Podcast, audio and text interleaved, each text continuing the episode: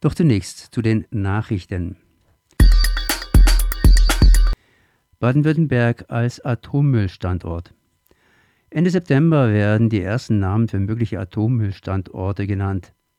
Bisher hüllt sich die Bundesgesellschaft für Endlager BSG in Schweigen.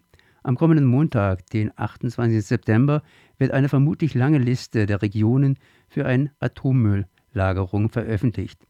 Während Baden-Württembergs Ministerpräsident Winfried Kretschmann, Grüne, weiterhin für die Haltung Geologie vor Geographie wirbt, laufen sich die politischen Akteure schon mal warm.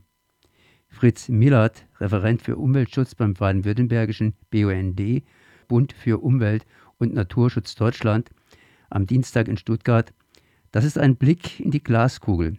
Was wir erwarten, ist einen umfangreichen Bericht mit Daten, Methoden und Sekundärdokumenten. Es werde so eine Art Wundertüte geöffnet, denn Transparenz sei nicht gegeben. Es sei aber sehr wahrscheinlich, dass auch Gebiete in Baden-Württemberg im Bericht genannt würden. Fackelwurf gegen Roma endet mit Bewährungsstrafen. Vier Männer warfen im Mai 2019 in Delmersingen eine Fackel auf einen Roma-Wohnwagen.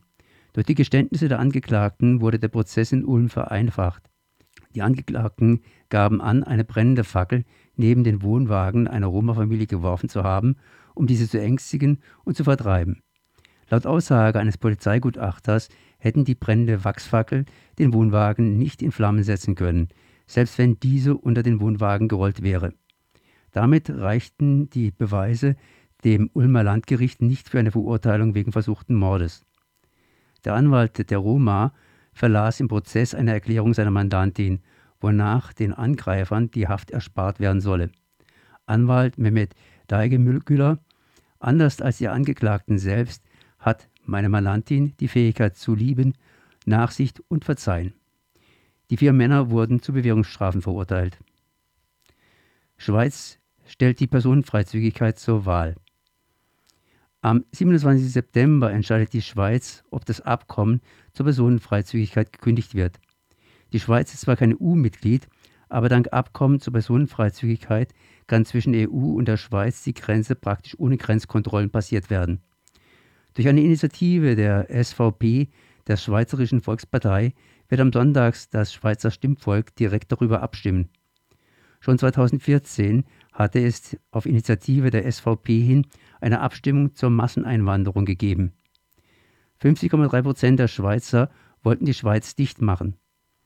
Der Staub der Zeit ließ diesen Beschluss an der Urne den Weg ins Vergessen gehen, da keine Verhandlungen zwischen Schweiz und EU aufgenommen wurden und aufgenommen werden mussten. Der neue Initiative soll laut SVP eine verbindliche Auftragserteilung enthalten, das äh, Freizügigkeitsabkommen zu kündigen. Damit der Kündigung des Abkommens zur Personenfreizügigkeit weitere Verträge automatisch gekündigt sind, eine Art Helix der Schweiz aus dem EU-Umfeld.